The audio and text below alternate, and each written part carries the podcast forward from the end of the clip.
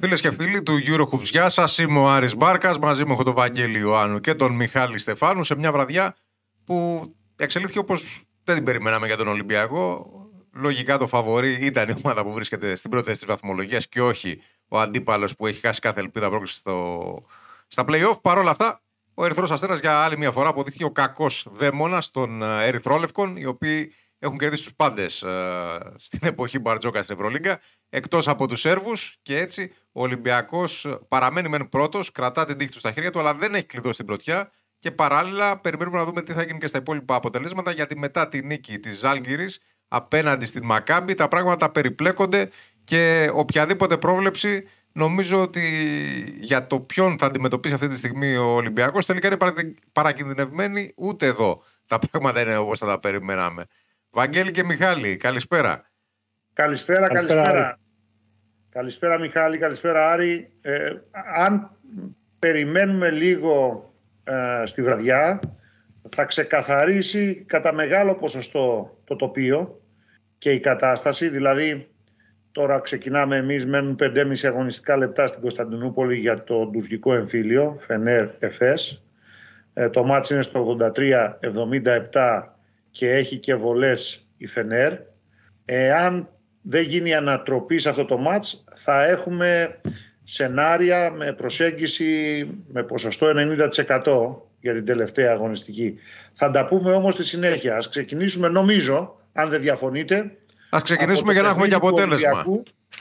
Από το παιχνίδι του Ολυμπιακού, για να κερδίσουμε και το χρόνο, το οποίο παιχνίδι του Ολυμπιακού μπορεί οι περισσότεροι να κάνουν κάποιες ματιές και στα social media έτσι απλώς από περιέργεια στη διάρκεια του μάτς ε, να άλλαξαν θέση από δεκάλεπτο σε δεκάλεπτο ως προς την εικόνα του Ολυμπιακού και άποψη ως προς την εικόνα του Ολυμπιακού και την εμφάνιση και από ημίχρονο σε ημίχρονο. Ωστόσο, εμένα, παρά την ήττα, ο Ολυμπιακός αυτή τη φορά μου άρεσε. Μου άρεσε ε, διότι ε, έβγαλε και πάλι ε, αυτοματισμούς, ειδικά στο ξεκίνημα. Ξέρουμε ότι είναι ομάδα που βασίζεται στο τρίποντο, το ξέρουμε αυτό. Ε, έβγαλε αυτοματισμούς και κυρίως ξαναβρήκε δεύτερο ηγέτη πέρα από το Βεζέγκοφ βρήκε και το Σλούκα ξανά. Αυτό το μάτς το χρειαζόταν ο Σλούκας. Θα μου πεις ε, ε, καλή εμφάνιση κινουμένων των αναλογιών σε δύσκολη έδρα αλλά και με ήττα. Ναι, με ήττα. Δεν, δεν έχει καμία σημασία. Κρατάει την τύχη στα χέρια του Ολυμπιακός. Ξαναβάζει το Σλούκα για τα καλά στη μηχανή του ε, και πλέον στο τέλος της βραδιάς και σίγουρα μετά το αυριανό παιχνίδι Μονακό Παρτιζάν θα ξέρει τι χρειάζεται στις 13 του μήνα στο στάδιο ειρήνης και φιλίας. Α, πριν πάμε όμως σε αυτά για την ερχόμενη εβδομάδα, να πούμε ότι ο Ολυμπιακός ξεκίνησε με ένα εντυπωσιακό 6 στα 8 τρίποντα, όταν προηγήθηκε δύο φορές ε, με 11 πόντους. Μετά το ποσοστό του άρχισε να πέφτει, κυρίως όμως ε, έχασε λίγο την συγκέντρωσή του στην άμυνα, επειδή και γι' αυτό είπα ότι το μάτς, ε, ε, ε, το συζητούσαμε και πριν βγούμε στον αέρα, ότι το σημερινό ήταν λίγο περίεργο. Το είπες και εσύ Άρη στον πρόλογο, πώς το είπες ότι ο Ολυμπιακός ήταν ο πρώτος στη βαθμολογία. Αυτός ήθελε την νίκη για να σφραγίσει και μαθηματικά την πρώτη θέση, αλλά ο Ερυθρός Αστέρας φαινόταν ότι έπαιζε με μεγαλύτερο κίνητρο. Κάπως έτσι το είπες; Ε, μας εξέπληξε όλους νομίζω. Ναι. Ε, υπάρχει μια έκφραση, δεν την πω ολόκληρη για την κόβη λογοκρισία ε, για, για, το, για το γάιδαρο πριν πεθάνει. Ο Ερυθρός Αστέρας δεν είχε καμία ελπίδα. Έπαιζε μόνο για την νίκη για τις 40.000 της νίκης. Ε, και για το όνορε. Και για τα συμβόλαια τα επόμενα των Αργεντινών και όχι μόνο παικτών του. Ε, άρα δεν είχε κανένα βάρος. Και ο Καμπάσο έδειξε ε, ότι θέλει να το διασκεδάσει το μάτς. Και εκεί έπεσαν στο τριπάκι κυρίως τα γκαρντ, αλλά όχι μόνο τα γκαρντ. Δεν θέλω να αδικήσω μόνο τα γκαρντ του Ολυμπιακού. Κυρίως όμως αυτοί έπεσαν στη, στην παγίδα όταν άρχισε να κάνει τα ζογκλερικά. Πάσες πίσω από την πλάτη, λέιζερ πάσες ε, ε, στο μισό γήπεδο, ε, no look πάσες, ό,τι ήθελες έκανε ε, και ό,τι ήθελε έκανε από ένα σημείο και μετά διότι έπεσαν στην παγίδα του οι παίκτες του Ολυμπιακού. Εντάξει, να μην τους ξεχώρισα σε κοντούς και ψηλούς. Ακόμα και ο Φαλ σε ένα ανάποδο lay-up πάει να τον σταματήσει στο δυνατό χέρι, ενώ ξέρει ότι ο κοντός πάντα σε τέτοιες περιπτώσεις θα πάει κάτω από το καλάθι και θα κάνει ε, reverse lay-up.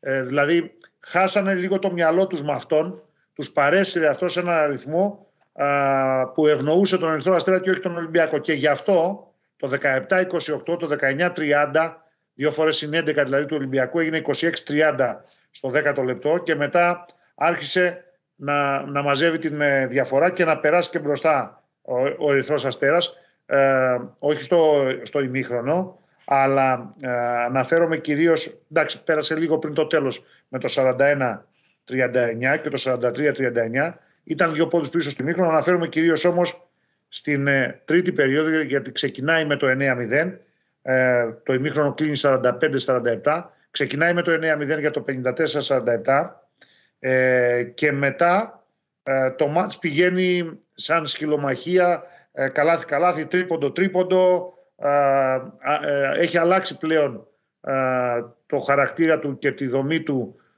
ο Ολυμπιακός κυρίως στον μπροστινό μέρος του γηπέδου γιατί στην άμυνα είχε γενικώς προβλήματα. Επαναλαμβάνω επειδή χόρεψε στο ρυθμό τον Αργεντίνικο, δεν, δεν ξέρω αν ήταν ταγκό ή κάτι άλλο, του Καμπάτσο πάντως και όχι τόσο του Βιλτόζα, του Καμπάτσο που έκανε ένα πραγματικό πάρτι. Ο Ολυμπιακός στο τέλος τη τρίτης περίοδου, ενώ κλείνει, ξεκινάει με 6-8 τρίποντα, κλείνει το ημίχρονο με 7 στα 18, δηλαδή μετά το 6 στα 8 κάνει 1 στα 10. Μετά το, το 6 στα 8 κάνει 1 στα 10 και κλείνει με 8-22 την τρίτη περίοδο για να τελειώσει τον, τον αγώνα με 11 στα 32. Με άλλα λόγια, ξεκινάει με 6-8 τρίποντα και μετά κάνει 5 στα 24. 5 στα 24. Το μάτς δηλαδή δεν το δούλεψε, ε, όπως έλεγε και ένας παλιός συνάδελφος, τόσο καλά για να το πάρει, για να κάνει μια επαγγελματική νίκη. Πήγε να παίξει το παιχνίδι του, έβαλε και καινούριους παίκτες, καινούριους παίκτες σε καλό ρυθμό στη μηχανή του και κυρίως άνοιξε το rotation και το διαφοροποίησε το rotation και με αυτό θα αφήσω, θα αφήσω χρόνο στο Μιχάλη για να δούμε εγώ να κοιτάζω και το μάτς στην Κωνσταντινούπολη. Κρίθηκε, το κρίθηκε το μάτς. Κρίθηκε Κάτσε, το μάτς. περίμενε, περίμενε. Πριν τραγουδήσει η χοντρή, περίμενε. Ε, ε, λέω ότι διαφοροποίησε ο Βαρτζόκας και το rotation και έδειξε 89-83 βλέπω εγώ, μπορεί να είμαι λίγο πιο πίσω από εσάς και τώρα 91-83, τρία λεπτά πριν από το τέλος στην Κωνσταντινούπολη. Ο Μπαρτζόκα, λοιπόν, κλείνω την εισαγωγική μου τοποθέτηση με αυτό διαφοροποίησε το rotation σήμερα και έδειξε κάτι από playoff και σίγουρα από Final Four, αν με το καλό είναι εκεί ο Ολυμπιακός. Να το εξηγήσω αυτό. Ε, μετά από πολλούς μήνες ε, βλέπουμε την, την σούπερ πεντάδα, δεν θα πω την καλή πεντάδα του Ολυμπιακού για μεγάλο χρονικό διάστημα στο παρκέ. Ε, ο Βεζένκοφ παίζει συνεχόμενα λεπτά. Συνήθως ε, ο Βεζένκοφ έπαιζε στην πρώτη, ε, περίοδο και ξεκουραζόταν στη δεύτερη. Μετά, αναλόγως με το πώς πηγαίνανε τα παιχνίδια. Και το πιο πιθανό ήταν να παίξει λίγο στην τρίτη και πιο πολύ στην τέταρτη. Ε, ο Σλούκας έπαιζε στη δεύτερη και στην τέταρτη. Ή κάπως έτσι τέλος πάντων πήγαιναν αυτά τα δύο μεγάλα αστέρια του, του Ολυμπιακού. Σήμερα ο Βαζέγκοφ βγαίνει για πρώτη φορά από το μάτι το 15ο λεπτό, έχοντας κοράρει 11 πόντους και έχοντας κάνει συγκινητικά πράγματα ε, στο παρκέ. Ε, και επίσης ο Σλούκας παίζει διαφορετικά και από πλευράς χρόνου συμμετοχής και από πλευράς εκτελέσεων. Τα plays που παίρνει δηλαδή στην επίδεση σε σχέση με προηγούμενα παιχνίδια. Και γι' αυτό λέω ξαναμπαίνει στο ρυθμό και είναι το μεγάλο κέρδος στην απόψινή ήττα του Ολυμπιακού. Είναι ο, κατά την άποψή μου ο, ο Σλούκας. Και έτσι βλέπουμε για πολλή ώρα ε, στο παρκέ ε, και Σλούκα, όταν λέω για πολλή ώρα, για πολλά λεπτά, ε, και Σλούκα και Γουόκαπ και Παπα-Νικολάου και Βεζέγκοφ και Φαλ. Αυτή λέω τη σούπερ πεντάδα του Ολυμπιακού. Και, και όταν ήταν αυτή η ομάδα στο, στο παρκέ, ο Ολυμπιακός είχε και μεγάλη απόδοση.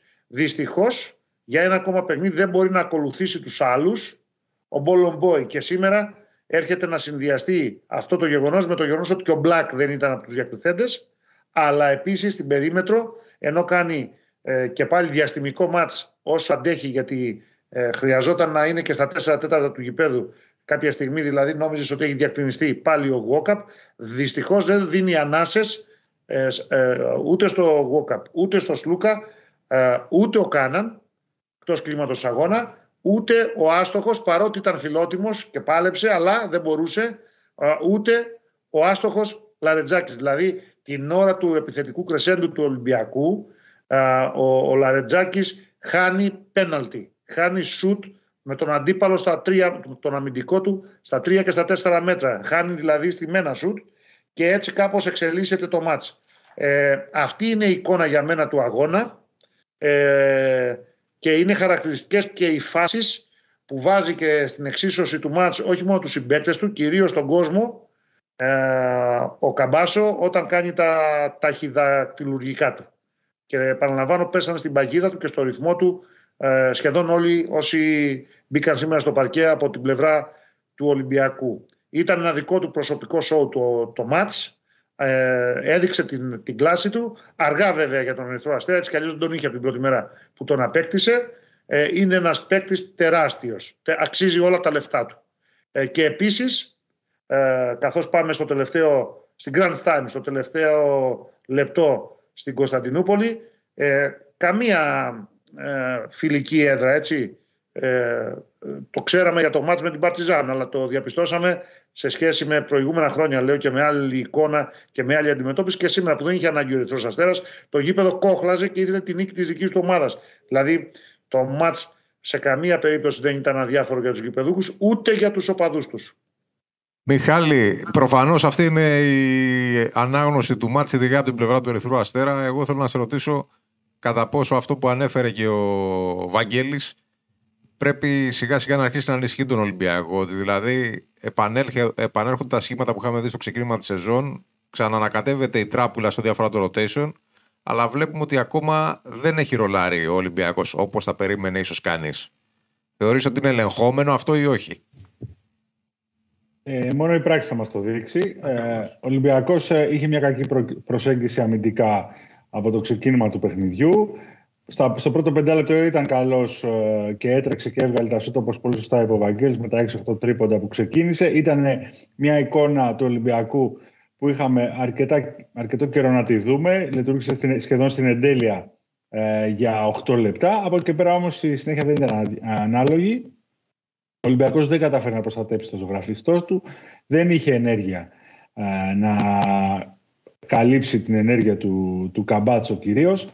Ε, την πλήρωσε περίπου όπως το ΣΕΦ από τον Ερυθρό Αστέρα, ο οποίος έβαλε τα χέρια του στην μπάλα, πίεσε πολύ, κυνήγησε το Βεζέγκοφ στο δεύτερο ημίχρονο, δεν τον άφησε να βρει προσπάθειες.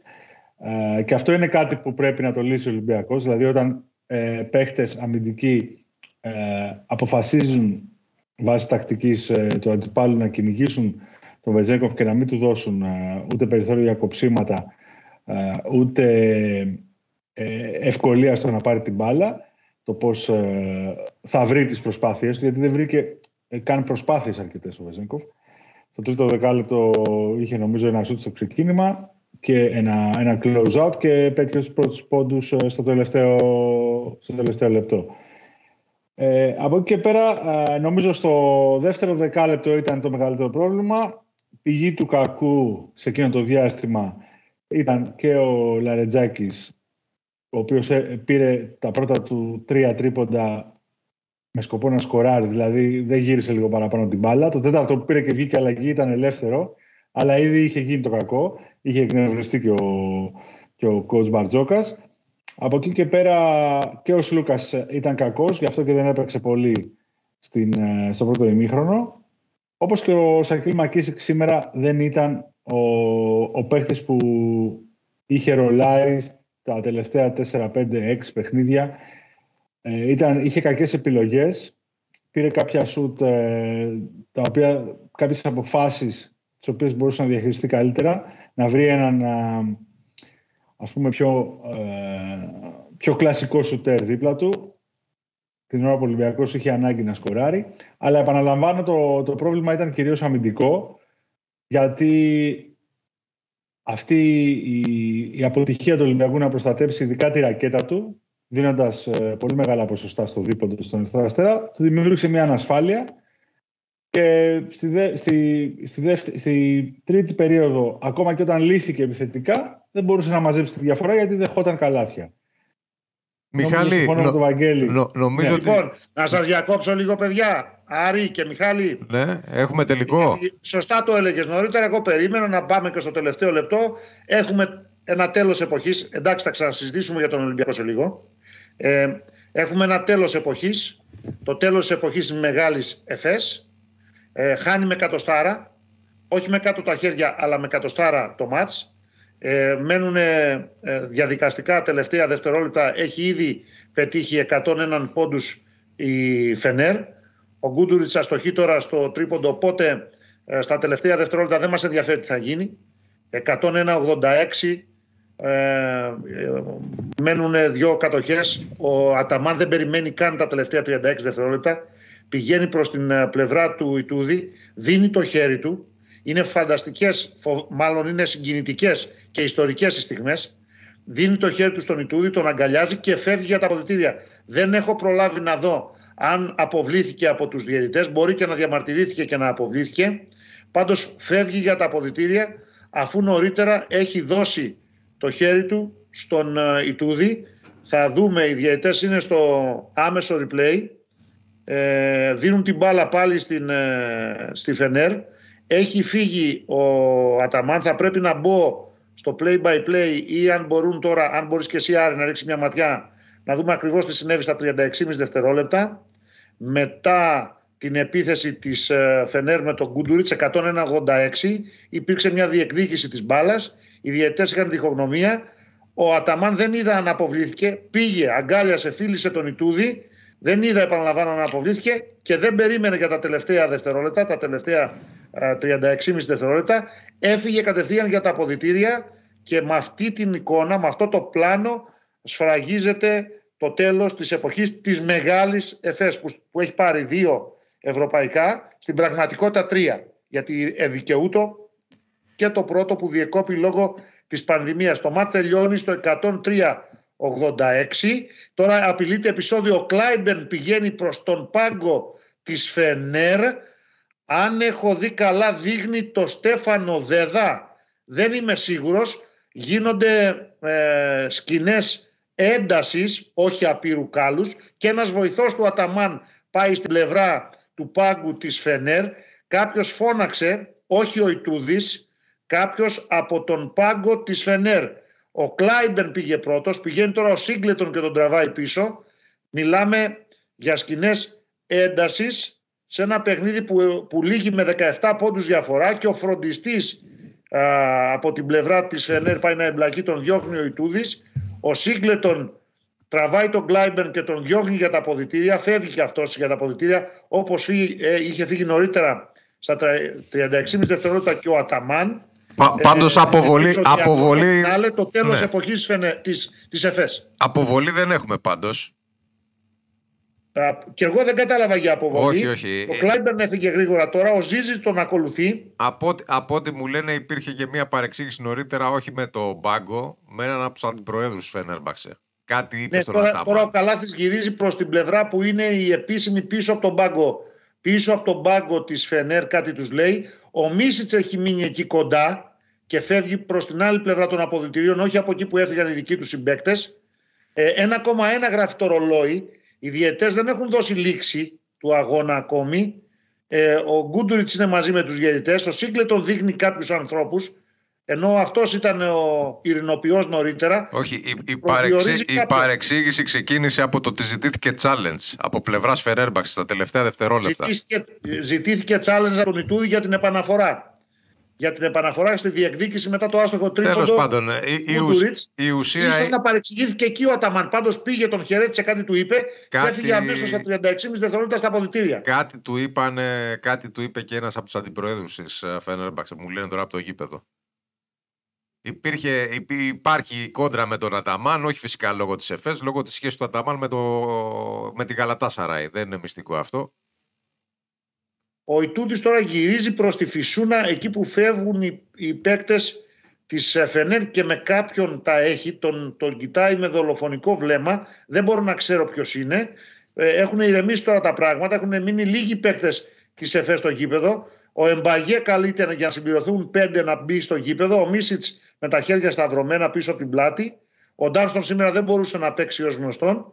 Τώρα γύρισε και ο Ζίζιτς. Ο Κλάιμπερ δεν έχει γυρίσει από τα αποδητήρια. Κοιτάζουν λίγο το, το άμεσο replay ε, οι, οι διαιτητές. 1,1 δείχνει το ρολόι. Θα τελειώσει το μάτς φυσικά.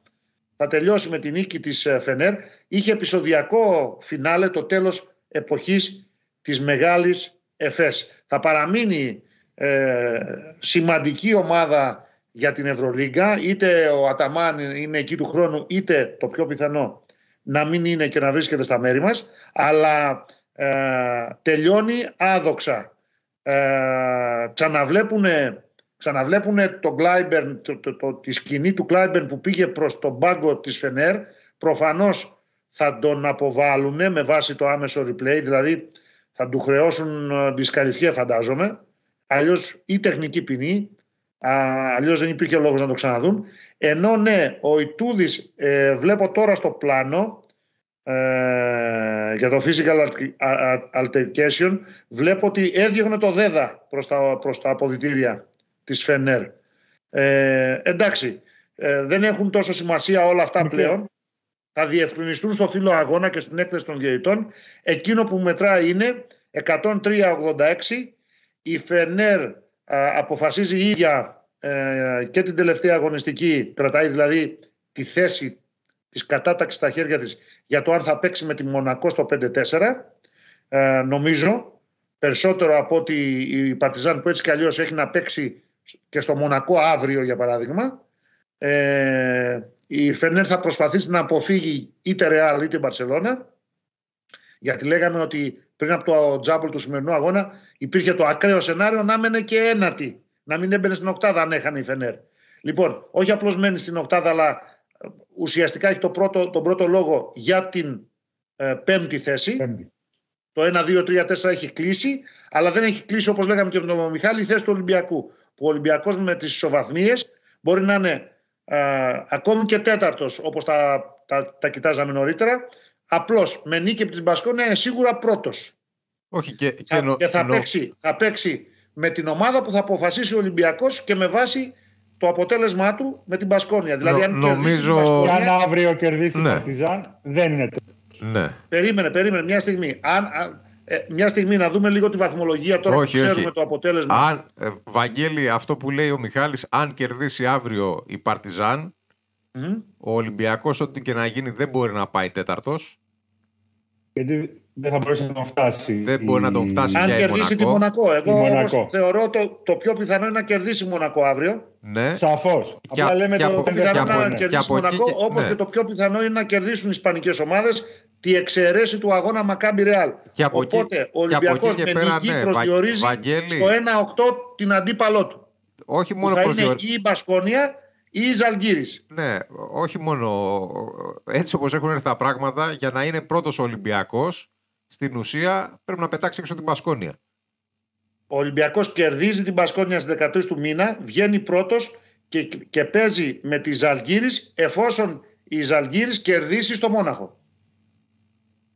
Γιατί βλέπω στις ισοβαθμίες και πρέπει να το, να το τσακάρουμε να είμαστε 100% βέβαιοι ότι συνεχώς μένει κάτω η Ζαλγύρη στην ένατη θέση όταν ισοβαθμεί με την Μπασκόνια. Προφανώς μεταξύ του παιχνίδια χάνει. Την έχει η Μπασκόνια την ισοβαθμία, αλλά το θέμα είναι ότι τώρα η Ζαλγκύρη με τη νίκη που πέτυχε επί της Μακάμπη, η οποία yeah. Ναι. νίκη τελικά ήταν θρίαμβος και για τη Μακάμπη γιατί εξασφάλισε την παρουσία της λόγω της ισοβαθμίας στα playoff.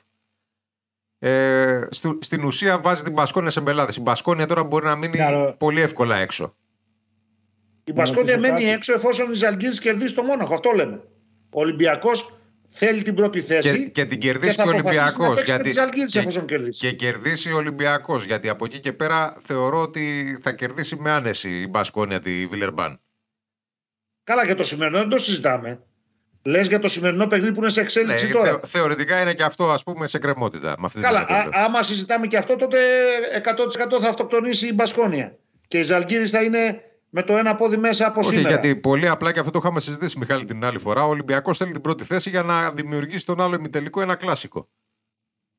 Ναι, ε, είναι και αυτός ένας λόγος βασικός, γιατί ουσιαστικά μεταξύ Ζαλγκύρης και Μπασκόνια δεν υπάρχει και ξέρεις, μεγάλη διαφορά. αν ήταν η ΕΦΕΣ στην εξίσωση θα μπορούσα να συζητήσω και να ακούσω ξέρεις, ε, κάτι διαφορετικό όσον αφορά το, τη διασταύρωση. Έτσι κι αλλιώς νομίζω ότι ο Ολυμπιακός δεν θα έμπαινε ε, ποτέ σε, σε παιχνίδια. Ε, τώρα δεν έχει και κανένα λόγο να το κάνει. Τώρα έτσι κι αλλιώς, επειδή κινδυ... ίσως κινδυνεύει και να μείνει τέταρτος, όχι ότι είναι κίνδυνος, αλλά τέλος πάντων, ξέρεις... Ε, υπάρχει το σενάριο πια. Είναι, υπάρχει το σενάριο και θέλει να τερματίσει πρώτος. Νομίζω ότι ναι, ε, δεν, ξέρω, δεν ξέρω η Παρτιζάν αν μπορεί να είναι αντίπαλός του με ήττα αύριο από τη Μονακό. Μένει στις 18 νίκες. Τελευταία αγωνιστική που παίζει. Και παίζουμε τον Παναθηναϊκό. Παίζουμε τον Παναθηναϊκό. το σενάριο. Α, οπότε μην βάζουμε, η Παρτιζάν... Μην βάζουμε παράθυρα στην κουβέντα. Η Παρτιζάν με την νίκη επί του Παναθηναϊκού πάει στις 19. Ωραία. Οπότε αποκλείεται να είναι 8η. Και η Παρτιζάν νομίζω έχει την ισοβαθμία με τη Ζαλγκύρη, δεν την έχει; Ναι, την έχει. Εντάξει. Ακόμα και αν χάσει δηλαδή το τελευταίο της μάτς. Το, το αυριανό με τη Μονακό. Θα πάρει τον Παναθηναϊκό. Όχι, θα πάει στις, θα πάει στις 19. Νομίζω ότι το πιο ξεκάθαρο σενάριο είναι αυτό ότι ο Ολυμπιακός στην ουσία έτσι όπως κλείθηκαν τα πράγματα πάει να κερδίσει την Πασκόνια και να αντιμετωπίσει τις Αλγυρίς στα θα πετάξει, έξω, θα πετάξει έξω την Πασκόνια και θα πάει στο Κάουνας πριν από το Κάουνας. Δηλαδή θα πάει στο Κάουνα πριν από το Final Four. Αυτό θέλω να πω. Ουσιαστικά η Μπασκόνια ε, θα αποκλειστεί ένα, μια φάση νωρίτερα από τον Ολυμπιακό. Ε, δηλαδή πριν από τα play-off. Πριν από τα play-off. Δεν θα κουραστεί, ε, Μιχάλη, να κάνει πολλά μάτς. Πέρα δόθε. Οπότε, εντάξει, ε, βέβαια, εγώ δεν θεωρώ σίγουρο ούτε το Bayern Ζαλγκύρης, Οπότε έχει, τουλάχιστον σημα... έχει τουλάχιστον σημασία, έχει ναι. τουλάχιστον σημασία να, να πούμε ότι αυτή τη στιγμή με τον Ολυμπιακό πρώτο ε, πάμε για Ολυμπιακός ε, Ζαλγύρης. Το πιο πιθανό ή Ολυμπιακός ε, Μπασκόνια αν αυτοκτονήσει Ζαλγύρης στο Μόναχο. Ναι, σωστά. Γιατί μπορεί να κερδίσει την Μπασκόνια και να χάσει Ζαλγύρης. Ναι, αυτό λέω. Μπορεί να. Ναι. Αλλά η λογική λέει ότι Ζαλγκύρης τώρα πια δεν χάνει στο Μόναχο. Να δούμε και χρονικά πότε γίνονται αυτά τα παιχνίδια. Δηλαδή... Να τα πω τώρα. Την τελευταία αγωνιστική, έτσι. Ναι. 14, 14 Απριλίου παίζει η Ζαλγκύρη στο Μόναχο. 14 Απριλίου παίζει η Παρτιζάν με τον Παναθηναϊκό, η Μπαρσελόνα με τη Βαλένθια και η ΕΦΕΣ που τώρα πια δεν έχει σημασία με τη Μονακό. Και 13 του μήνα είναι ο αγώνας του Ολυμπιακού. Άρα, άρα ε, η Ζαλγκύρης τα ξέρει. Τα ξέρει ναι. τι μπορεί να κάνει. Αυτό την ευνοεί θεωρητικά. Δηλαδή, αν έχει χάσει η Μπασκόνη από τον Ολυμπιακό, που είναι και το πιθανότερο, ε, θα μπει να κερδίσει για να περάσει και να παίξει μαζί του. Ναι. Ναι. Κάπως έτσι. Και δεν αποκλείεται να κλείσει με, με, με εξαίρεση, επαναλαμβάνω, τον, τον αγώνα Μακάμπι Ρεάλ, δεν αποκτήσει να κλείσει η κανονική περίοδος με τρεις ομάδες με, το, με το ίδιο ρεκόρ. 24-10, 24-10, 24-10. Ναι. Ολυμπιακός. Είναι... Για, για να ακούσω. Εκεί, εκεί ακριβώς θα μετρήσει και τα... οι νίκες που έγιναν στην Ισπανία στο πολύ ξεκίνημα της σεζόν. Για, ναι. να, για να ακούσω λοιπόν κύριε γνώμη για τη Ζάλγκυρης τώρα. Ναι, άκου. Εμείς είμαστε της παλιάς σχολής. Ζαλγκύρη τη λέμε. Ζαλγκύρη. Λοιπόν, και την Παρτιζάν, Παρτιζάν τη λέμε. Λοιπόν, τώρα, ξεπερνώντας αυτό. Δεν μας αγγίζουν οι νεοτέρισμοι, ναι. Ναι, ναι, αστείευομαι. Ξεπερνώντας αυτό, ο Ολυμπιακός φέτος την έχει. Την έχει. Την έχει. Καλά, κοίτα, φέτος ο Ολυμπιακός τους έχει όλους. Το θέμα είναι κατά πόσο ένα ναι, γήπεδο. Ναι, ταιριάζει, κατά την άποψή μου, ταιριάζει, ε, ταιριάζει ε, ματσάρι καλά με τη Ζαλγκύρη. Ε, δεν λέω ότι δεν θα τέριαζε και με την Πασκόνια, ότι δεν ματσάρει καλά και με την Πασκόνια. Απλώς σε σχέση με την Πασκόνια η, η Ζαλγκύρης έχει ένα επιπλέον κίνητρο και μια επιπλέον δυναμική επειδή είναι όλη η ιστορία που, που λέγεται, το αφήγημα, ε, είναι ε, το Κάουνας που διοργανώνει το Final Four, είναι η Ζαλγκύριο Αρένα που γεμίζει, είναι η Μπασκετοσύνηδος, είναι όλα αυτά. Αλλά δεν νομίζω ότι μπορούν να κερδίσουν οι Λιθουανοί ένα παιχνίδι, ένα παιχνίδι μέσα στο στάδιο Ειρήνης και Φιλίας. Δεν μπορούν κανένα να κερδίσουν παιχνίδι στο στάδιο Ειρήνης και Φιλίας. Αντιθέτως, ο Ολυμπιακός μπορεί να κάνει και εκεί το break. Βαγγέλη, ναι, αλλά θεωρώ ότι είναι μια από τις πιο δύσκολες έδρες. Δηλαδή, μετά τη Μακάμπη, στα play-off Ναι. είναι ότι πιο δύσκολο μπορεί να σου τύχει για να κάνεις break. Ε, Κοίταξε, για να είμαστε, Ουσιαστικά αυτό είναι. να είμαστε ειλικρινείς. Είναι η τρίτη πιο δύσκολη έδρα. Η πρώτη πιο δύσκολη έδρα είναι για μένα ο Ερυθρός Αστέρας στα καλά του. Η δεύτερη είναι η Παρτιζάν και η τρίτη είναι η Ζαλγκύρης. Εγώ αυτή την ε, αξιολόγηση κάνω Μακάμπι. και βάζω τέταρτη τη Μακάμπη. Τέταρτη τη Μακάμπη. Και μετά τις τουρκικές ομάδες. Ως δύναμη έδρας λέω, έτσι. Ναι, εντάξει. Το θέμα είναι να αποδειχτεί ότι η καλύτερη έδρα από όλες αυτές είναι το ΣΕΦ. ναι, Εννοείται. σωστό. σωστό. Γιατί Σωστό. ο Ολυμπιακός αυτό που αλλάζει ουσιαστικά με την Πασκόνια είναι ότι πρέπει να πάρει την πρόκριση στο ΣΕΦ. Δεν μπορεί να διακινδυνεύσει ε, τον ξεσηκωμό που θα υπάρξει στη Ζαλγκύριο Αρένα και γενικά όλο το κλίμα ε, με ένα πιθανό break. Γιατί αυτή είναι η διαφορά η μεγάλη σε σχέση με το να αντιμετωπίσει την ε, Μπασκόνια. Η Μπασκόνια μπορεί να έρθει να παίξει ένα καταπληκτικό παιχνίδι. Έχει πολύ περισσότερο ταλέντο από τη Ζαλγκύρη. Μπασκετικό να σε κερδίσει μέσα στο σεφ, να τα βάλει όλα. Αλλά να πας μετά μια χαρά στο, στη Βιτόρια και να κάνεις το διπλό σου και να, τα, να το ξαναφέρεις στα ίσα, όπως συνέβη και με τον Ολυμπιακό και με τη Μονακό, α, που ε, πέρσι χρειάστηκε μια νίκη στη Γαλλία, πήγε και την έκανε. Δεν υπήρχε περίπτωση να τον τρομάξει αυτή η έδρα. Παρότι η Μονακό ήταν μια εξαιρετική ομάδα που τον έφερε στα όρια του. Αλλά νομίζω ότι ε, φέτος δεν είναι καλή ιδέα να χάσεις ε, ένα από τα πρώτα δύο παιχνίδια. Και, και να ρισκάρεις να παίξεις την πρόκριση στη Λιθουανία. Ναι, ναι, ναι. Νομίζω δεν είναι καλή ιδέα. Ε, γι' αυτό και θα πρέπει να αποδειχτεί το ΣΕΦ καλύτερη έδρα από όλες. Αρχίζει Να κάνει γενομένη από Ολυμπιακός. τις 13 του μήνα. Αρχίζει γενομένη από τις 13 ναι, του ναι, μήνα. ναι. Να κάνει ο Ολυμπιακό τρεις νίκες. Αυτό που λέει ο Βαγγέλης. Μία με την Πασκόνια και δύο με την. Ε, πιθανότατα με την Ζαλγκύρη, αφού μιλάμε τώρα για αυτό το Για να σενάριο. αποκτήσει μαξιλαράκι ασφαλείας. Και νομίζω ότι αν πάει με 2-0 στο Κάουνας, πιθανότατα δεν θα επιστρέψει η σειρά. Αν και είμαστε μακριά από το να το δούμε αυτό. Απλά τώρα επειδή πρέπει να συζητήσουμε για τον αντίπαλο, περιμέναμε και τόσους μήνες να φτάσουμε σε, αυτή τη, σε αυτές τις κουβέντες. Ε, υπάρχει διαφορά, αρκεί να μην παίξεις με τη φωτιά, έτσι. Και η Ζαλγκίρις για να Μιχάλη βρεθείς και Άρη. σωστό, να πει ότι αξίζει. Είναι, είναι, μια, είναι μια πολύ καλή ομάδα, μια σκληρή ομάδα η Ζαλγκίρις. Δεν έχει το ταλέντο της Μπασκόνια. Δηλαδή δεν έχει τα δύο υπερηχητικά γκαρντ της Μπασκόνια. Δηλαδή δεν έχει Χάουαρντ. Ανεξάρτητα από το αν ο Χάουαρντ είχε κάποια θέματα ε, τους τελευταίους μήνες. Ε, και σίγουρα δεν έχει Ντάριους Τόμψον. Ο, ο Τέιλορ τώρα προσπαθεί ξανά να μπει σε μια κατάσταση, σε ένα ρυθμό. Σήμερα ήταν καλός. Έπαιξε, το έβλεπα το μάτς. Έπαιξε 25 λεπτά, έβαλε 12 πόντους. Είχε φάσεις. Αλλά δεν έχουν πολλά πράγματα τώρα. Ε, κέρδισαν στη λεπτομέρεια της λεπτομέρειας όλη λεπτομέρεια. Περισσότερο έχασε η Μακάμπη το μάτς που δεν ήταν συγκεντρωμένη στα κρίσιμα σημεία. Ο- Ο Σμιτς ε, έπαιξε καλά για να, για να το πούμε και αυτό σήμερα. Δηλαδή ο Τέιλορ έβαλε 12, ο Σμιτς έβαλε 13. Όχι, Ο ε, Μπρας μα, Ντέιβις- μα, μα το, μάτσι, το μάτσι ήταν παρανοϊκό και το γεγονός είναι ότι Παρανοϊκό. κανένα από τα του της Άλγηρης δεν απέδωσε. Σωστό, σωστό, σωστό. Ε, ε, έβαλε ένα κουλό σουτ κάποια στιγμή ο Πολωνάρα.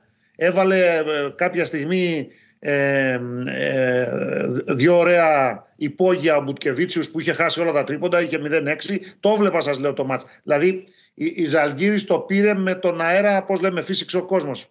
Θυμόσαστε τότε με τη βόλη του Ναβάρο. Ναι, ναι, με, με τη βόλη του Ναβάρο. Μα αυτό Είχε χάσει τους ακριβώς Παδρίνους είναι, Κευλίας. Φύ- Φύσηξε η Ζαλγκύριο Αρένα και, και κέρδισε τη Μακάμπη σήμερα. αυτό ακριβώς είναι που την κάνει επικίνδυνη. Συν το γεγονός ότι έχει γηγενείς παίχτες, έχει έντονο το στοιχείο το λιθουανικό, άρα μπορεί να παίξει υπερβατικά.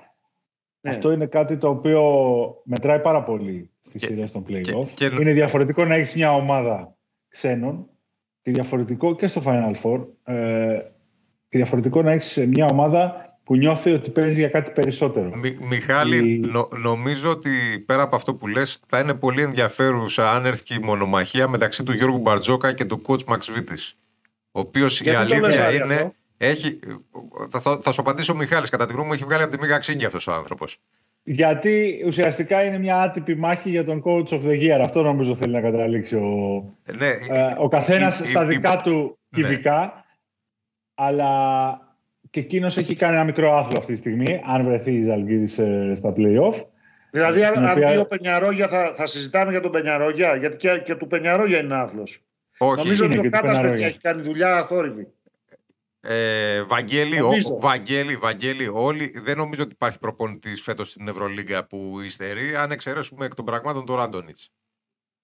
Δηλαδή, ακόμα, και, ακόμα και αυτοί. Ο Ράντονιτς δεν μπαίνει στην εξίσωση, ναι, αλλά. Ακόμα και αυτοί που ο, απέτυχαν. Ο Μεσίνα στι δυσκολίε της Ολύμπια δεν μπόρεσε να κάνει πολλά πράγματα. Ναι, όταν πρόσεξε όμως. Έχει, έχει την τεράστια δικαιολογία των, ε, των απουσιών. Δηλαδή, αν θες... ο, Αταμάν, Άρη, ο Αταμάν, τι δικαιολογία έχει; Κοίτα, για τον Αταμάν, αν θες κάνουμε ολόκληρη εκπομπή, γιατί εγώ το λατρεύω.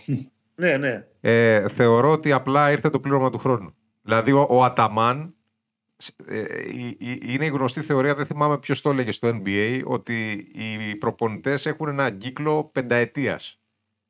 Αν δεν κάνω λάθος, το, το άκουσα στο, στο τελευταίο ντοκιμαντέρ που είχε γίνει για τους Lakers στο, στο Hulu ότι η λογική στο NBA είναι ότι οι προπονητές, στι περισσότερες περιπτώσεις, αν είναι εξαιρετικοί προπονητές, έχουν έναν κύκλο πενταετίας. Μετά είναι οι τριβές τέτοιες μέσα στην ομάδα που πολύ δύσκολα μπορεί κάποιος να αντέξει. Πρέπει να είναι τρομερή εξαίρεση και γι' αυτό είναι λοιπόν, και ελάχιστος. Σας διακόπτω, μου στέλνουν ένα μηνυματάκι τώρα, ναι, συνάδελφοι ναι. που παρακολουθούν την εκπομπή. Επιβεβαιώνεται ότι δεν υπήρχε αποβολή αταμάν. Έφυγε λόγω του challenge που έκανε ο Πάγκος Φενέρ. Πάντως χαιρέτησε κανονικά τον Ιτούδη. Και η ένταση μεταξύ Κλάιμπερν και κάποιου που έλεγα στον Πάγκο έχει γίνει ε, μεταξύ Κλάιμπερν και Στέφανου Δέδα. Επιβεβαιώνεται και αυτό. Κάτι. Είχαμε πει νωρίτερα. Το, το challenge το έκανε ε, η Φενέρ σε σημείο που είχε κρυφθεί το παιχνίδι. Ναι, ναι, η διαφορά ήταν πάνω από τους 10 πόντους.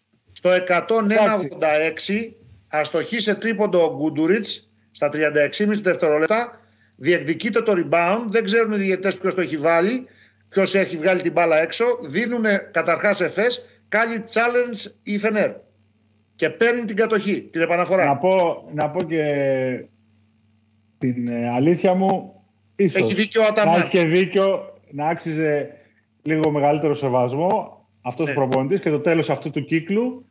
Ε, γιατί όπως και να το κάνουμε είναι ένας σπάσιμο νεύρων μπορεί να το εκλάβει ως ασέβεια ότι αυτός το παιχνίδι έχει κρυφθεί τώρα γιατί μας ταλαιπωρήσει εδώ με challenge. Ε, είναι και ο Δημήτρης Ιτούδη, ε, πρόεδρος των προπονητών. Δεν ξέρω ακριβώς τι συνέβη, δεν έχω εικόνα, γι' αυτό ρώτησα. Αλλά αντιλαμβάνομαι ότι για τον Αταμάν πράγματα μετράνε. Ναι, ναι, ε, δηλαδή, ε, κάπου σου λέει να, υπε, να, να υπερισχύσει η κοινή λογική. Καλά, και... δεν έκανε επεισόδιο ο Αταμάν, απλά το ναι, ναι. Κατάλαβε και σου λέει κάτι και τσάλε στα 36,5 ναι. στους 15 πόντους, έκλεισε 186 το μάτς, άντε για, πήγε αποδητήρια. Ωραία. Λοιπόν, ε, αυτό που θέλω να πω για την ΕΦΕΣ είναι ότι αυτό που μου φαίνεται είναι ότι όπως ο Αταμάν αποφάσισε για την πορεία αυτής της ομάδας ένα καλοκαίρι ουσιαστικά όταν την έχτισε ε, με τον Μίσιτς και τον ε, Λάρκιν. Και ουσιαστικά είναι μια ομάδα τετραετίας γιατί πήγε στο Final Four της Βιτόρια όπου ήταν εξαιρετική ε, και στις λεπτομέρειες ε, δεν τα κατάφερε. Θα μπορούσε να πάρει την Ευρωλίγα της πανδημίας. Ήταν της πανδημίας. Πήρε τις άλλες δύο. η καλύτερη ομάδα. Άρα μιλάμε για μια ομάδα τετρα... που σε τέσσερις σεζόν μας έχει χορτάσει ε, μπάσκετ. Φέτος νομίζω επίσης προαποφάσισε από το καλοκαίρι την αποτυχία της δείχνοντας μια ολίγον τι απελιστία και υπογράφοντας τον Κλάιμπερ ο οποίος χάλασε όλη τη χημεία της ομάδας και φάνηκε ε, αυτό που λέμε γιατί ορισμένοι παίχτες είναι κλειδιά και τι σημαίνει να έχεις ομάδα ε, πόσο πολύ επηρέασε η αποχώρηση του Κρούνο Σιμών ενός παίχτη ε, πραγματικά ε, ισορροπιστή. Φυσικά με τη φθορά του χρόνου που είχαν ο Ντάνστον, ο Μπομπουά, ε, οι οποίοι μεγάλωσαν, αλλά νομίζω ότι η επιλογή του Κλάιμπερ εκεί που πήγε ο Αταμάρ και σου λέει θα σας το πάρω και του χρόνου με αυτή την κίνηση. Ουσιαστικά υπέγραψε και την καταδίκη του γιατί... Μιχα... Μιχάλη, Μιχάλη, και η φθορά των σχέσεων μέσα στην ομάδα. Ναι, οπότε αυτό, η υπογραφή του Κλάι Μπέρνξες ε, το χειροτέρεψε αυτό το πράγμα. Διότι... Ε, εν τέλει έτσι φαίνεται, ναι. Ναι, ενώ ο Λάρκιν με τον Μίσιτς παρότι φαίνονταν ότι είχαν αρχίσει να, να, είχε αρχίσει να εισβάλλει ο κορεσμός ε, μέσα στην ΕΦΕΣ, ε, τουλάχιστον ήξεραν τι είναι και τι μπορούν να κάνουν. Αυτό το αμφισβήτησε ο Κλάιμπερν τους ρόλους τους και είδαμε ότι μέχρι και δημόσια ξεκατινιάστηκαν ας πούμε, πριν από λίγο. Μην, μην ξεχάσουμε να συμπληρώσουμε ε, στη, στην περιγραφή που έκανες ότι εκτός όλων αυτών που είπες προανήγγειλε και τον αποκλεισμό. Έγινε και προφήτης μετά το μάτς με την Άλμπα. Χαιρέτησε δηλαδή. Στην, στην πραγματικότητα χαιρέτησε από το Βερολίνο. Από τότε. Αφύπνισε βέβαια λίγο τους παίχτες του γιατί έριξαν δύο εικοσάρες στις Ιταλικές ομάδες τη διαβολοσδομάδα που μεσολάβησε. Ναι, δεν έφταναν. Αλλά δεν έφτανε. Δεν ήταν αυτό που λέγαμε ότι δεν ήταν στο χέρι του από ένα σημείο και μετά. Πάντως, παιδιά, ναι. αν, δεν, αν, δεν ήταν, αν δεν ήταν δεσμευμένοι τόσοι πολλοί παίκτες με συμβόλαια, εγώ δεν θα θεωρούσα δεδομένο ότι θα αποχωρήσει ο Εργίνα Ταμάνα το καλοκαίρι. Εγώ ήθελα να σου πω κάτι άλλο πάνω σε αυτό. Θα το έλεγα λίγο πιο μετά που συνήθως πιάνουμε την κουβέντα για το μέλλον. Ότι αυτό που αντιλαμβάνομαι και μαθαίνω είναι ότι τη δεδομένη στιγμή και με τη δεδομένη ψυχολογία που έχει ο Αταμάν δεν θέλει να συνεργαστεί ούτε με τον Μίσιτς, ούτε με τον Κλάιμπερν, ούτε με τον Λάρκιν και αν συνεχίσει ε, στην ΕΦΕΣ γιατί υπάρχει σοβαρό ενδεχόμενο να συνεχίσει την Όχι, ομάδα του. Υπάρχει, τρομε... υπάρχει τρομερή εκτίμηση προς τον Αταμάν από τη διοίκηση της ΕΦΕΣ. Ναι, τρομερή εκτίμηση. Νομίζω ότι με το ζόρι θα διασωθεί ένας και μάλλον αυτό ήταν ο Λάρκιν επειδή είναι και Τούρκος. Και επιβεβαιώνεται από παντού ότι το επεισόδιο ήταν, ότι το επεισόδιο ναι. ήταν ανάμεσα στο Δέδα και στον Βα, Βαγγέλη, ε... Ένα λεπτό βγαίνω από το παράθυρο και επιστρέφω σε λίγα δευτερόλεπτα γιατί πρέπει να απαντήσω σε ένα τηλέφωνο. Με συγχωρείτε. Απάντησε εμένα, Όχι εμένα... κάνει κι άλλο συνάδελφος πριν από 30 χρόνια στην τηλεόραση. Εμέ, εμένα μου στείλανε και μήνυμα. Υπάρχει και τεχνική ποινή προς τον coach βέβαια. Για ό,τι συνέβη με okay. τον Κλάιμπερν. Μάλιστα. Οπότε πια δεν επιδέχεται αμφισβήτησης. Οι διαιτητές είδαν τι ακριβώς συνέβη. Πάντως υπήρχε νωρίτερα ε. και παρεξήγηση με ένα διοικητικό στέλεχος που είπε κάτι πίσω από τον πάγκο προς τον Αταμάν όταν πλησίασε Σωστό. τον Ιτούδη. Νομίζω θα μπορούσε να αποφευθεί όλο αυτό. Η ΕΦΕΣ είναι μια ομάδα η οποία δόξα στο τουρκικό μπάσκετ. Είναι μια ομάδα η οποία δεν έχει σοβαρές αντιπαλότητες. Είναι μια εθνική των συλλόγων. Ε, έτσι τουλάχιστον ήταν. Ε, Όχι, και, και, και, είναι και λίγο ακόμα και μέσα στην Ευρωλίγκα σε αρκετές περιπτώσεις κρίσης είναι λίγο η φωνή της λογικής. Ακριβώς. Λοιπόν, παιδιά, επιστρέφουμε στα δικά μας. Επιστρέφουμε στα δικά μας. Μπαρτζόκας, όταν διαλέγεις αντίπαλο στα playoff, οι θεοί του μπάσκετ σε τιμωρούν, έτσι; Με, μεγάλη αλήθεια. Μεγάλη αλήθεια. Ε, μεγάλο κέρδος, επαναλαμβάνω εγώ, ο Σλούκας, γιατί εγώ κρατάω το δεύτερο ημίχρονο, έτσι. Το δεύτερο ημίχρονο. Ούτε καν την πρώτη περίοδο του Ολυμπιακού με τα 6 στα 8 τρίποντα στα πρώτα λεπτά. Και φυσικά ε, Καμπάτσο που είναι ένας τεράστιος παίκτης και αξίζει τα 2 εκατομμύρια άμα τόσα ζητάει και για τη νέα χρονιά. Όχι τόσα ζητάει, έχει υπογράψει για 2,5. Δεν είναι το θέμα τι ζητάει. Ναι. Δεν είναι διαθέσιμος. Είναι διαθέσιμος. Πάμε να πληρωθεί ένα buyout και σηκώθηκε και φύγει. Αλλά να σου πω κάτι. Κάποιος και τα δυόμιση να... άρρητα αξίζει. Κάποιος πρέπει να μείνει και στον Αστέρα. Δηλαδή, ναι. ωραία, όλοι έχουν πέσει στον Αστέρα για ψώνια, αλλά δεν γίνεται να φύγουν όλοι. Τώρα σου κάνω μια ερώτηση και στο Μιχάλη. Αν ήσουν η Ρεάλ. Εντάξει είναι. Ναι. Ε, το Καμπάτσο προσπαθείς να τον πάρεις 100%. Αν ήσουν η Ρεάλ. Από εκεί πρέπει να, ξε, να ξεκινήσει είναι από γκαρντ. Και το, και το Σλούκα και όποιον γκαρντ ε, υπάρχει. Εάν είσαι η Ρεάλ, Μιχάλη. Ναι. Τότε γιατί δεν τον κράτησε όταν τον είχε; Όχι πριν πάει στο NBA. Όταν γύρισε εκεί για το δικαίωμα. γύρισε. Να, να, να σου πω κάτι. Όχι, ε, επειδή ξέρω γιατί δεν τον κράτησε. Ναι. Δηλαδή, η Ρεάλ έχει μια πολύ συγκεκριμένη πολιτική παρότι έχει ένα πολύ ακριβό ρόστερ, δεν θέλει να πληρώσει παραπάνω από αυτό που επιθυμεί να πληρώσει.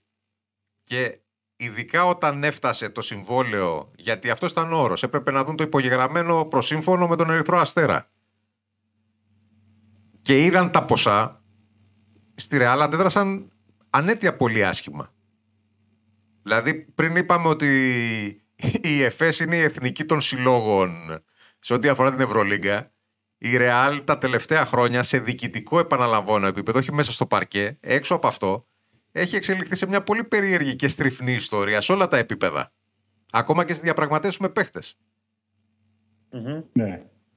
Οπότε πραγματικά, παρότι η αίσθησή μου και εμένα είναι ότι ο Καμπάτσο θα ήθελε πάρα πολύ να πάει να παίξει Ρεάλ. Για πολλούς λόγους. Έχουν προηγηθεί τόσα πράγματα που δεν ξέρω αν θα βγει εύκολα άκρη εκεί πέρα. Φυσικό λοιπόν, και ωραίες δηλώσεις, ε, το... ωραίες δηλώσεις, παιδιά, και από τον ε, Βεζένκοφ. Ε, στη δεύτερη περίοδο χάσαμε το μυαλό μας μετά το πολύ καλό ξεκίνημα.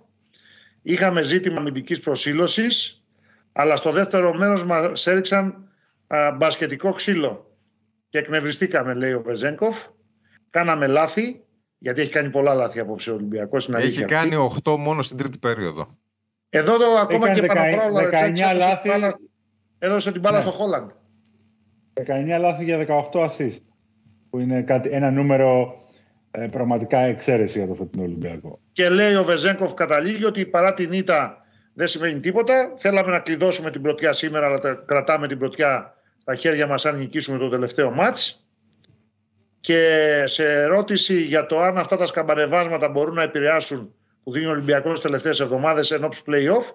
Λέει όχι, γιατί τα playoff είναι διαφορετικό πράγμα. Εκεί είναι ένα τελείως διαφορετικό πρωτάθλημα. Όπως εντελώς διαφορετικά είναι τα πράγματα και στο Final Four. Ακριβώς. Και νομίζω ότι για τον Ολυμπιακό ήταν μια καλή πρόβα ε, το σημερινό παιχνίδι. Από την άποψη ότι. Διαφορετική σε σχέση πάρα... με την Παρτιζάν, αλλά καλή πρόβα. Ναι. Πιέστηκε, ναι. πάρα, πιέστηκε πάρα πολύ ε, και βρέθηκε ε, έκθετος από μια ομάδα χωρίς κίνητρο βαθμολογικό. Ξέρεις, πληγώνει τον εγωισμό ε, να φαίνεται μέσα στο παιχνίδι ότι το θέλει περισσότερο αυτός που δεν κυνηγάει τίποτα. Και αυτό φάνηκε σήμερα. Δηλαδή, ο Αστέρας το πήρε γιατί το ήθελε περισσότερο. Αυτό, αυτό φαινόταν στο παρκέ. Ε, και το ήθελε μόνο για το εγωίτρο του. Νομίζω ότι δίνει την ε, δυνατότητα και στον ε, Γιώργο Μπαρτζόκα αυτή να βάλει παραπάνω πίεση στους παίχτες του ε, και να τους φέρει ε, όπως πρέπει στο, στην αφετηρία των play-off. Γιατί ό,τι και αν συμβεί στην, ε, κόντρα στην Μπασκόνια, η οποία Μπασκόνια πιθανότατα παίζει στο παιχνίδι της χρονιάς στο ΣΕΦ, ο Ολυμπιακός ακόμα και αν κινδυνεύει να βγει τέταρτος, δεν θα είναι το παιχνίδι της χρονιάς για εκείνον. Έχει πετύχει τους στόχους του στη regular Ναι, αλλά σωστά λες Μιχάλη, σωστά λες Μιχάλη, απόψε θύχτηκε, δεν θα χρειαστεί καν να βάλει φωνές ο Μπαρτζόκας. Θύχτηκε ο αθλητικός εγωισμός συγκεκριμένων παικτών. Δηλαδή, Λαρετζάκης ήταν μέσα στα νεύρα. Του πήγαν ναι. όλα στραβά. Έχασε τα σουτ και μετά έχασε το μυαλό του. Έρχεται και το τούνελ, έρχεται και το τούνελ από τον Καμπάτσο. Δεν είναι μικρό πράγμα να σου κάνει τέτοια τρίπλα ο Καμπάτσο. Όπως δεν είναι μικρό πράγμα να κάνει αυτές τις πάσες που έκανε, ε, να κάνει αυτά τα σοκλερικά. Από ένα σημείο και μετά δηλαδή έγινε και τους εκνεύρισε, τους θύμωσε, τους θύμωσε, όχι τους εκνεύρισε, τους θύμωσε. Ο, ο Λαρετζάκης, ε, βέβαια, ο Λαρετζάκης έχει επαναφέρει πάνω στο Χόλαν. Μετά, με, ε, μετά ε, ο, ο κάθε ένας της, της, του Ερυθρού Αστέρα μπορούσε να κάνει το κομμάτι του. Το έκανε ο Πετρούσεφ, το έκανε ο Πετρούσεφ. Το έκαναν αρκετοί, δεν το έκανε ένας μόνο σήμερα. Αλλά την παγκέτα την κρατούσε ο Καμπάσο. Έχει θυχτεί ο εγωισμός του αθλητικός και νομίζω θα φανεί με την Πασκόνια. Ο Χολάντ είναι ένας παίχτη ο οποίος έχει όρο 2 PIR και 2,5 πόντους. Δηλαδή το παιχνίδι που έκανε σήμερα δεν το έχει κάνει ούτε κατά διάνοια. Ούτε κατά εξαίρεση. Όχι, πε, πε, πέρυσι το είχε κάνει στο Eurocup με την Μπούρσα, ας πούμε. Το έκανε δηλαδή στο ημίχρονο. ναι, ναι. Φέτος, το μόνο παιχνίδι που εμφανίστηκε στο παρκέ και μπορείς να πεις δύο θετικά σχόλια ήταν με την Παρσελώνα που είχε 7 πόντους και 10 PIR και είχε βάλει 2 στα 2 σουτ, κάτι τέτοιο. Ναι. Ε, που είχε ας πούμε προσφέρει, ήταν, είχε μια θετική παρουσία. Το σημερινό παιχνίδι ούτε κατά διάνοια φέτος, σε 33 αγώνες, σε 32. Οπότε αντιλαμβάνεται κανείς ότι είναι, ε, είναι, είναι λογικό απόλυτα λογικό ότι σε ταρακουνάει μια τέτοια, μια τέτοια κατάσταση, μια τέτοια εξέλιξη. Λοιπόν, να σας κάνω μια ερώτηση. Αν ήσασταν ο Μπράντοβιτς, με ποια ομάδα θα, θα θέλατε να παίξετε στα play-off; Γιατί η Παρτιζάν θα έχει μειονέκτημα τώρα. Δεν νομίζω... Μονακό είναι η πιο εύκολη από τις άλλες δύο. Δεν νομίζω ότι τον απασχολεί αυτό και να σου πω και κάτι. Ε... Είναι, είναι πετυχημένος μόνο που πάει στα play-off; Είναι, είναι πετυχημένος μόνο που πάει στα play-off. Ξέρει ότι το project αυτό έχει μέλλον. Και αν θες τη γνώμη μου, όσο και αν ακούγεται τρελό, ε, από τις ομάδες που έχουν αυτή τη στιγμή που, μειονέκτημα έδρας, νομίζω ότι ο πιο τροτός αντίπαλος και λόγω των τραυματισμών που έχει μοιάζει να είναι η Real Madrid Ναι. Δηλαδή η Real ε, Madrid αυτή τη στιγμή εντελώς αθόρυβα γιατί έχει κάνει μια πολύ καλή πορεία και όλοι τα βάζουμε τον Τσούς Ματέο έχει τη μισή ομάδα εκτός. Σήμερα έκανε σκολικοειδίδιδα, έκανε επέμβαση σκολικοειδίδιδα ο Πουαριέ. Ο Γκος έχει τραυματιστεί, έχει να παίξει πάλι 20 μέρες. Ο Γιούλ ένα μήνα είναι έξω. Τον Αλοθέν έχουμε ξεχάσει ότι υπάρχει. Ο Ρούντι Φερνάντεθ είναι μία μέσα, μία έξω. Ναι. Δεν βγάζεις άκρη. Ο Κοζέρ υποτίθεται ότι έχει πόνο στη μέση. Κανένας δεν ξέρει τι ακριβώς συμβαίνει. Και αυτός μία μέσα, μία έξω από τρεις παίχτες κρατιέται η Ρεάλ. Από τον Μούσα, τον Ντεκ και τον Ταβάρες. Και ε, αν, αν ναι. κάποιος από αυτούς δεν τραβήξει σε οποιοδήποτε ματς, η Ρεάλ έχει πρόβλημα. Και βεβαίως ο Μούσα, ο οποίος δεν έχει πλέον την εμπειρία των playoff. Μετράει ναι, και αυτό πάντα. Ναι, μετράει και αυτό. Είναι, είναι ένας ρούκι ε, για αυτό το επίπεδο. Είναι, είναι πολύ λογικό αυτό που λες Άρη και αποδείχθηκε κιόλας πρόσφατα ε, πόσο επιβλητικά κέρδισε η Παρτιζάν την Ρεάλ. Εγώ θα πω ότι ακόμα και αν τον απασχολεί τον Ομπράντοβιτ, δεν θα το μάθει κανείς μέσα στην ομάδα. Ναι, σωστό. Αυτό σωστό. Εγώ έκανα μια υπόθεση εργασίας. Γιατί σίγουρα τον απασχολούν όλα. Δηλαδή ε, είναι ένας προπονητής ε, που βασίζεται στη λεπτομέρεια όσο κανείς. Στην κάθε λεπτομέρεια. Λοιπόν, Στη μέρα, στην ώρα, ε, στα πάντα. Πηγαίνοντας Γιατί... σιγά σιγά προς το κλείσιμο, τουλάχιστον από την πλευρά μου, την τελευταία αγωνιστική έχουμε άλμπα ε, Βιλερμπάν, δεν το βλέπουν ούτε οι φυλακισμένοι. Ε, θα, το δει, Φενέρ θα το έχει Θα, περίμενε, θα το δει φανατικά ο Τόνι Πάρκερ. Θα το δει φανα... Όχι, θα το... δεν κάνω πλάκα. Η Βιλερμπάν πάει για τελευταία. Ναι, πάει ναι. για τελευταία και μάλιστα η θυμωμένη Βιλερμπάν που όταν έχασε τον Οκόμπο πλήρωσε αρκετά λεφτά για τα δικά της δεδομένα για να πάρει τον Άντων Ντεκολό και τον Λοβέρν. Σωστό. Σωστό. Ο δεν έπαιξε ποτέ. Ναι, δηλαδή λοιπόν. Μιλώντας για απογοητεύσεις και απο, αποτυχίες η Βιλερμπάν παρότι εμείς δεν την αντιμετωπίζουμε πολύ σοβαρά δεν είναι μικρό το ναι, κάζο που έχει πάθει. Σωστό. Σωστό. Ερυθρός Αστέρας Φενέρ, δερμπάκι θα το δω. Δερμπάκι θα το δω. Λοιπόν, Ολυμπιακός Μπασκόνια μεγάλο μάτς, τελικός για την Μπασκόνια και ο Ολυμπιακός για να επιβάλλει τον νόμο του. Ε, Μακάμπι Ρεάλ και αυτό ντερμπάκι με, την, με τη Μακάμπι ε, λέω εγώ και λόγω έδρας αλλά και λόγω φόρμας ανεξάρτητα την ήττα με 68-67 σήμερα στο Κάουνας από τη Ζαλγκύρη να έχει το προβάδισμα. Ε, ε, πρόσεξε, αυτό, αυτό είναι πολύ επικίνδυνο μάτς γιατί άμα με ναι ποια ομάδα θα κάτσει να βγάλει κομπιουτεράκια, σενάρια, τι τη συμφέρει να κάνει, όχι, μόνο η Μακάμπη. Αυτή τη στιγμή Περισσότερο μόνο η Μακάμπη. Περισσότερο και από τη Ρεάλ. δηλαδή αυτό, αυτό θεωρώ ότι θα μπορεί να είναι πολύ περίεργο μας στο τέλος. Νόμιζα ότι η Ρεάλ σε αυτό, στο να διαλέγει, είναι εκτός συναγωνισμού. Όχι, όχι. Νομίζω ότι στην κατάσταση που είναι δεν έχει και την πολυτέλεια πια.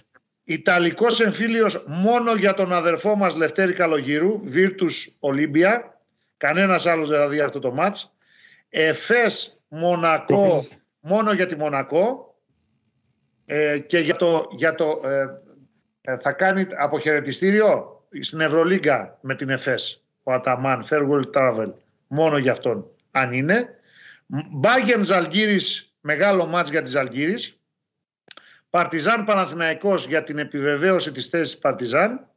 Και Μπαρσελώνα Βαλένθια, εντάξει, ένα κλασικό ισπανικό μάτς με την Παρσελώνα φαβορεί. Αυτά την τελευταία αγωνιστική που θα έχει συγκινήσεις. Θα έχει συγκινήσεις. Νομίζω ότι το, το πιο, το πιο ε, ε, σημαντικό και το μάτς με τη μεγαλύτερη ένταση θα είναι το παιχνίδι στο, στο ΣΕΦ. Δεν, δεν, το, δεν το συζητάμε. Δεν νομίζω Έτσι, ότι υπάρχει πιο σημαντικό μάτς. Γιατί ναι. καίγεται η Μπασκόνια. Και το δεύτερο πιο εντατικό μάτς που θα έλεγε και ο Little Big Dan Peterson θα είναι στο Μόναχο. Μόναχο, Τρινκέρι, τρελός, με Μαξβίτης που λέτε. Ναι, με Ζαλγκύρης που καίγεται. Αυτά. Θα έχει μεγάλο κίνητρο ο Ανδρέας. Τώρα, Να μην κάνει μάγκα τον ε, Μαξβίτης. τώρα Να, να κλείνοντας, παραμείνει το αφεντικό από του μένα έναν να πω ότι outsider. Τρίτη του Πάσχα θα έχει δουλειά ο Στεφάνος στη Βαρκελόνη. Τρίτη του Πάσχα, αν δεν είναι Ελλάδα. Και επειδή δεν θα ετοιμάζει βαλίτσες μάλλον για Μπασκόνια, θα είναι 18 του μήνα Μας και τα θα έχει... χάλασες. Ναι, Μας τα Ε, χάλασες. θα, ο θα έχει Baldwin. γενική συνέλευση της Ευρωλίγκας με τη συμμετοχή όλων των ομάδων και των α, 18 και των ρωσικών ομάδων. Όχι, τη- της, Ρο- της ρωσικής ομάδας. Ναι, της ρωσικής ομάδας. Σωστό, σωστό. Μ' αρέσουν οι παρατηρήσεις σου Άρη, διορθώνομαι. Και στο τραπέζι και το Ντουμπάι και το Παρίσι και το Λονδίνο και η αύξηση των ομάδων όχι από αυτό το καλοκαίρι και οι σχέσεις με τη FIBA για το νέο καλεντάρι επειδή πλησιάζουμε σιγά σιγά στο 24-25 στην αύξηση των ομάδων και πλησιάζουμε και στο 26 που θα λήξει το συμβόλαιο της AMG και θα ανοίξουν ξανά οι συζητήσεις για το ύψος των τηλεοπτικών δικαιωμάτων, την κεντρική διαχείριση, τους χορηγούς και όλα αυτά. Τρίτη, με- τρίτη του Πάσχα, 18 του μήνα, το μεγάλο ραντεβού α, της Ευρωλίγκας, των ομάδων της Ευρωλίγκας στη Βαρκελόνη, κύριε Στεφάνου. Πήρες δουλειά.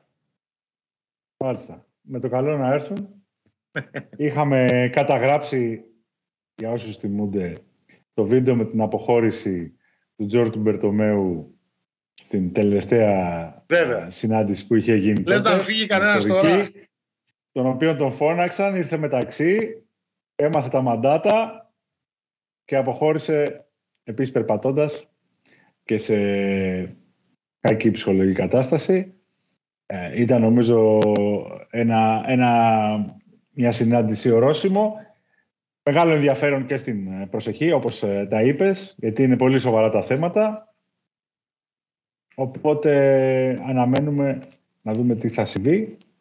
Και βεβαίως το αγωνιστικό κομμάτι το οποίο θα μας απασχολήσει έντονα, ακόμα πιο έντονα.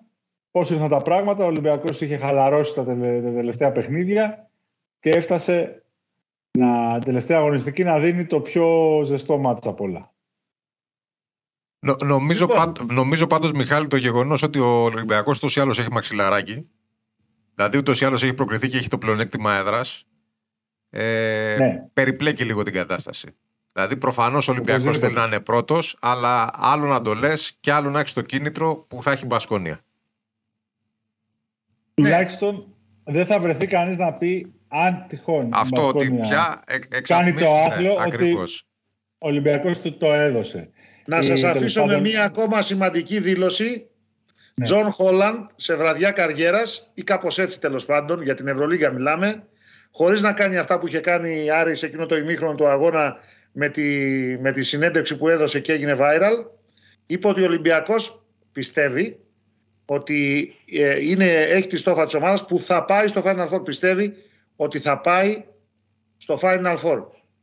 Και η πρόβλεψή του είναι Ολυμπιακός, Ρεάλ, Μακάμπι και Μπαρτσελώνα, κύριος Χόλαντ, με τα μεγάλα σουτ σήμερα και όχι μόνο με τα μεγάλα σουτ, απέναντι στον Ολυμπιακό που πίστεψε να το πάρει από την επίθεση. Ξεκίνησε με 6-8 τρίποντα, είπαμε πώς κατέληξε.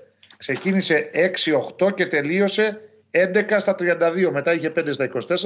Αλλά ο Ολυμπιακός είναι εδώ, είναι πρώτος στην Ελλάδα. Αίτητος για 16,5-17 μήνες σε όλες τις διοργανώσεις εγχώριες. Είναι πρώτος στην Ευρωλίγκα επειδή παίζει τρομερή άμυνα, την περίφημη pack line defense, την οποία σήμερα επειδή τους έκανε κορδονάκια και, δα, και, και κορδελίτσες και σε- σερπαντίνες και όλα αυτά ο, ο Καμπάτσο την ξεχάσανε. Δηλαδή δεν βασίστηκε σήμερα στην άμυνα του. Τα play-off όμως δεν του έχεις- Final Four είναι πρωτίστως άμυνα παιδιά. Αν δεν έχεις πραγματικό κίνητρο, είναι δύσκολο. Ναι. Εντάξει, το κίνητρο του Ολυμπιακού Ωραία. ήταν η τροπιά άποψε. Παρότι είχαν στο πίσω μέρος του μυαλού τους ότι θα παίζανε και την άλλη εβδομάδα Ναι, με την Πασχολή. ενώ πραγματικό κίνητρο ότι Ναι. διακυβεύεται κάτι σοβαρό. Όταν έχεις πετύχει το, το στόχος σου που είναι πλεονέκτημα έδρας, ε, όσο να είναι πέφτει Όχι, λίγο. Ε, Μιχάλη και Βαγγέλη, για να κλείσουμε κιόλας. Νομίζω ότι εν τέλει αυτό είναι το μεγάλο ερώτημα πια για τον Ολυμπιακό. Ότι αν αυτό που βλέπουμε είναι απλά η ανασυγκρότηση πριν μπουν στην τελική ευθεία οι ερυθρόλευκοι ή αν όντως η εικόνα που βλέπουμε που έχει προβλήματα πρέπει να ανησυχεί περισσότερο την ομάδα από ό,τι δείχνει η συνολική της πορεία μέχρι τώρα στη σεζόν. Και όπως ναι. είπες και πριν Μιχάλη, αυτό είναι ένα θέμα που μόνο στην πράξη στα play-off ας πούμε, θα, το, θα, θα κρυθεί επί της ουσίας. Έτσι είναι. Δεν μπορείς να, προ, να προκαθορίσεις ούτε να είσαι σίγουρος. Ο Ολυμπιακός έχει δείξει ποιες είναι οι δυνατότητές του. Τώρα το αν θα βρεθεί στην επιθυμητή κατάσταση, ε, όλοι ελπίζουν ότι θα βρεθεί, αλλά πρέπει να το δούμε. Δηλαδή, Άρη δεν μπορεί να μείνει ελεύθερος ο Καμπάτσο το καλοκαίρι; Ναι, εννοείται ότι μπορεί να μείνει ελεύθερος. Το πάμε. Εντάξει. Αυτά. Το πάμε. Πρόσεξε. Πρόσεξε, πρόσεξε. Μπορεί να μείνει ελεύθερος, αλλά έχει, ναι. έχει ήδη οριστεί με το νέο του συμβόλαιο ναι. η, η τιμή. Αυτό είναι το πρόβλημα. Εντάξει. Ταξίζει, είπαμε. Ναι. Είπαμε ότι ταξίζει. Είπαμε ότι ταξίζει. Άμα πάει στην πρώτη ομάδα της Ευρωλίγα, στη δεύτερη, στην τρίτη, πρέπει να παίρνει 2,5 εκατομμύρια. Τι να κάνουμε τώρα; Αυτά είναι τα λεφτά του. Δεν μπορεί να μείνει στον Ερυθρό Αστέρα. Λοιπόν, ραντεβού, παιδιά, στο Κάουνας. Όχι για το Final Four. Πιο νωρίς. Για τα playoff. Γεια σας. Γεια σας, Βαγγέλη. Γεια σας. Σας ευχαριστούμε πολύ για την παρέα. Την επόμενη εβδομάδα θα τα ξαναπούμε πάλι. Πέμπτη θα είναι μεγάλη Πέμπτη πια. Νομίζω ότι δεν έχει και νόημα να κάνουμε εκπομπή Μεγάλη Παρασκευή. Παρότι μπορεί να μην είναι απολύτως δεδομένο το ζευγάρι του Ολυμπιακού. Τα λέμε λοιπόν σε μια εβδομάδα. Καλό σας βράδυ.